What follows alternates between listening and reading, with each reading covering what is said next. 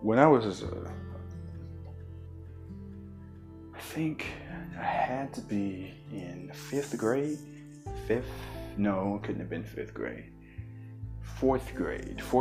I was in fourth grade, my mom, she put me and my twin brother in a, she enrolled us into after school program, you know, because of, well, she enrolled us to after school program. The after school program, I didn't want to join any after school program that had to do with like school, you know. I didn't want to do no math geek thing or a writing thing or like a science thing or history thing. Oh my God, no. So the only other option besides like a sport was drama elective after school. And so we joined it, me, my brother, later with some few friends after we got them to join, because it was so much fun. I had so much fun. It was fourth and fifth grade. So much fun at the end of the summer. Oh, at the end of the summer, at the end of the school year, they would have like a showcase, and it was so much fun to do. Very fun. We would perform for the local college, UNO, University of Nebraska, Omaha, and it was just so much fun. But it was then the last year that we did it that I actually wrote my first play. Oh, Lord forbid. It was ridiculous, especially looking back at it. It was, oh my, it was a whole bunch of craziness going on, but I loved it, and my group members loved it. Each group was tasked with creating their own short play and performing it in front of well, it wasn't the school per se, but it was in front of our parents, basically. And I wrote one based off of Troy Andrews. It was ridiculous, very inappropriate for kids our age. I had mostly women, girls in my group, so I took up the task of writing, of course, because I just always felt like a leader. Excuse the fan. And so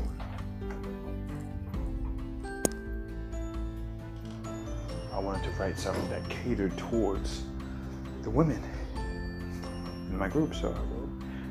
And the only thing I could think about that was empowering women at the time that I guess recently watched was Charlie Andrews. So I wrote a Charlie Andrews script, and it was ridiculous. These women were like, they were supposed to be fighting on top of a skyscraper, jumping off buildings, shooting people, and then at the end I come out like Charlie. It was ridiculous. It was wild. But that was my first taste of writing a play, and the power. Whew, I don't want to sound like that, but how it felt to write a play and then to perform it and then to direct it.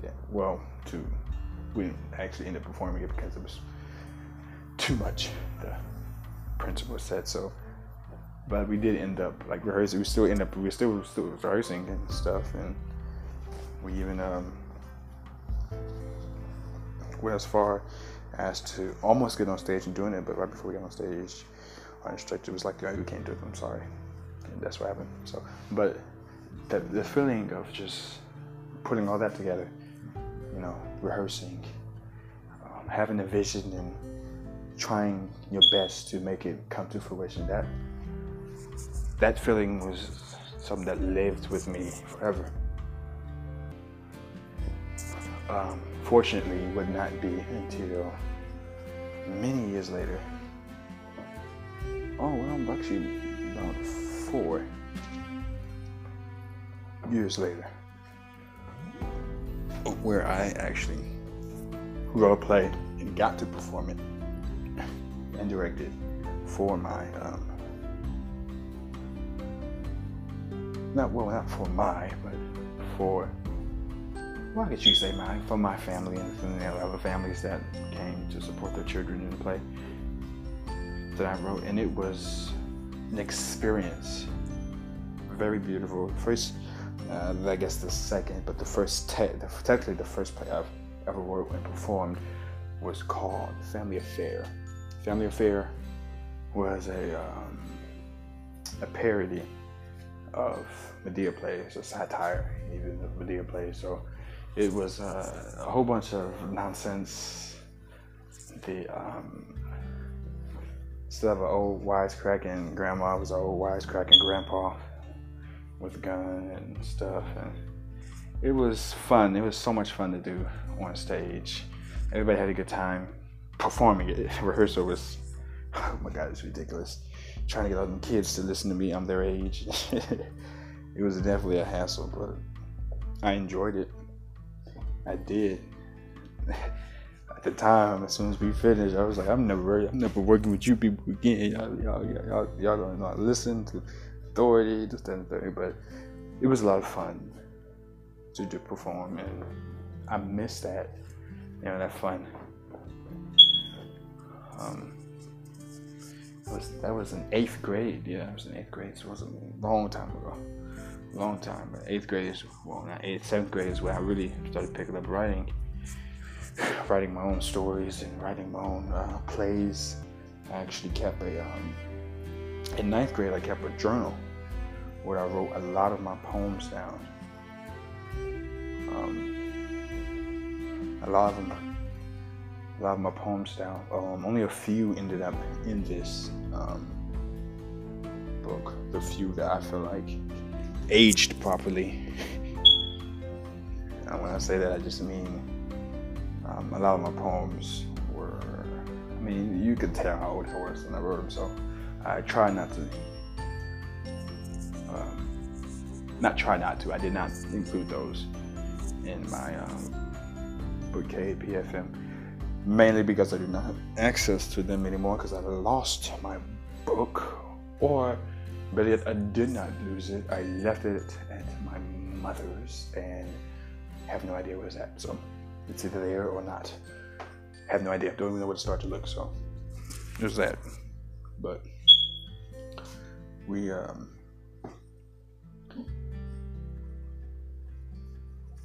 but the poems were. That did make it were very important to me. Actually, I thinking back at it now, 9th grade I did write a poem that did not make it, but only because not did not make it into the book, only because it is a poem that my family has read and that I've performed and said hundreds of times to them. I performed it at the Black History program in 9th grade, so it's a poem that's well known with the people I'm around, so I didn't want to put that in there. It was The Man With No Shirt and Shoes is the title of the poem. The poem is about men in my life that weren't always there consistently. They were there in sections, critical moments in my life to teach me things and then leave. I'm not gonna say I didn't have a father who didn't do shit for me, but he wasn't as present as many other fathers. So I've always looked for that male father figure in my other relatives, my uncles, my grandfather, and my papa. I looked to them for a male role model, and that's what this poem is about. It's about all of them culminated into one man with no shirt and shoes, homeless, nomad. Nomadic, moving from place to place, never staying in one spot too long. It's about all the knowledge that I gained from this man, from these men, and how I appreciate them for being there for me, and how they are there for me, even when they are not there for me, if that makes any sense. I think J. Cole said the best. He said, you were always where I needed you to be, whether you was there or not there.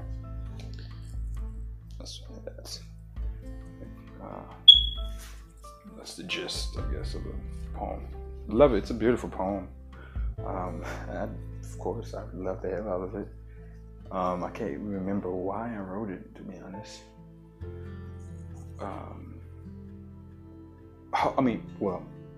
Obviously I remember why I wrote it.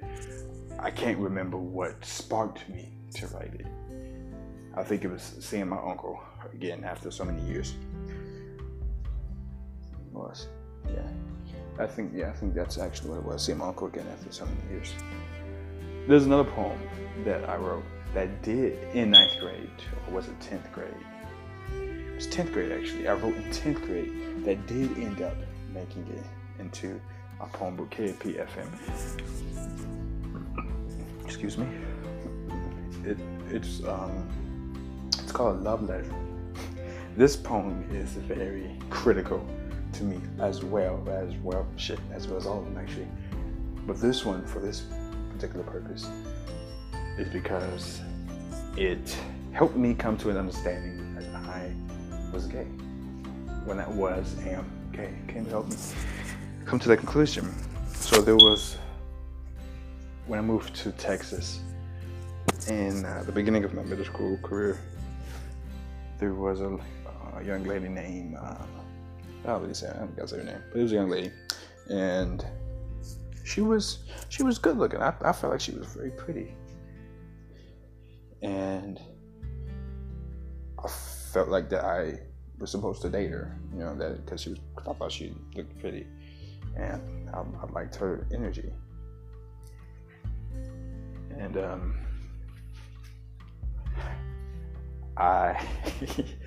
I used to talk to my brother about her. I know he got tired of me talking about her to him, but I used to talk to him about her, how she was pretty, how I wanted to date her. I even told my uncle. My uncle was like, well, you should go up to her, you know, ask her out and see where to go. You ain't gonna know how it's gonna turn out. You ain't never tried. I was like, you're right. But I never tried. And for the life of me, I'm like, damn it, man, my quest, why don't you just stop being a little knees and go over there and talk to her? I didn't. I never did. Never did. Never want. I mean, I've spoken to her, of course. I was cordial with her. I wouldn't say we were friends, but we knew each other. And when was it? 10th grade year. I remember it. I was yesterday. I was sitting in my history class. One of the easiest classes. One of the easiest. It's an easy class. History has always been an easy class for me, so I was halfway paying attention. And I think she might have been in that class with me. I can't remember. I think she was. She was in that class with me, and I was sitting there, and I was thinking, and I looked at her, and then the first thing that came to my mind was, love, my poor love. Then I just started writing, as if I was writing her a letter. And in the poem, I wrote how our love, or the love I have for you, I wrote about how it was undying, how it was unwithering, how it was so strong, so beautiful, so unbelievably complicated. I couldn't even put it in words. And then towards the conclusion of the poem, I wrote that I cared about the love I wish we once shared. And that poem was the stamp that solidified that this love that I had, or that I believe I had for this young lady, was that it was love, it was pure, but it was love that I could never share with her because she wasn't what I was attracted to.